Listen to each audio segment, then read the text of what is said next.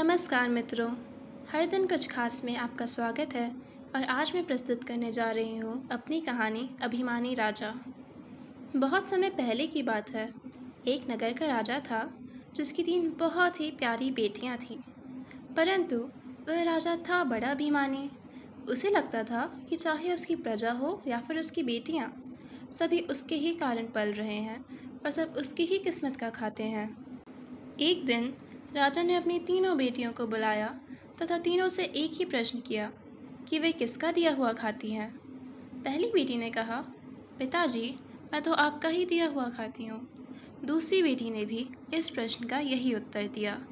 परंतु, जब राजा ने सबसे छोटी बेटी से यही प्रश्न किया, तब उसने उत्तर दिया कि पिताजी, मैं तो अपनी किस्मत अपने भाग्य का खाती हूँ।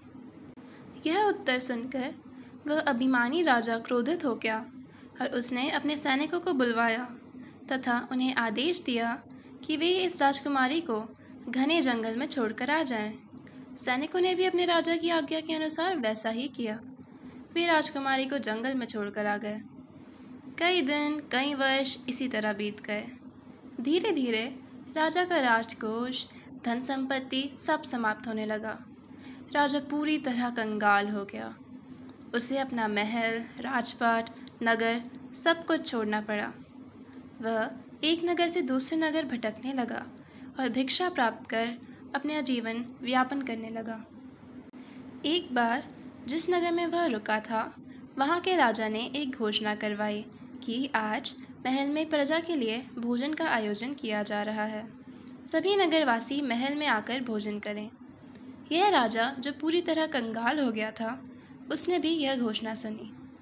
वह भी महल में भोजन करने अपना पेट भरने चला गया। उस नगर की रानी स्वयं भोजन परोस रही थी। भोजन में बेसन की कढ़ी भी बनी थी। जब राजा ने वह कढ़ी चखी तो उसकी आँखों में आँसू आने लगे। उस महल की रानी ने पूछा, आप क्यों रो रहे हैं? क्या भोजन में कुछ कमी रह गई? उस दीन राजा ने कहा, मुझे अपनी छोटी बेटी की याद आ गई। वह भी जब कढ़ी बनाती थी उसका स्वाद ऐसा ही होता था।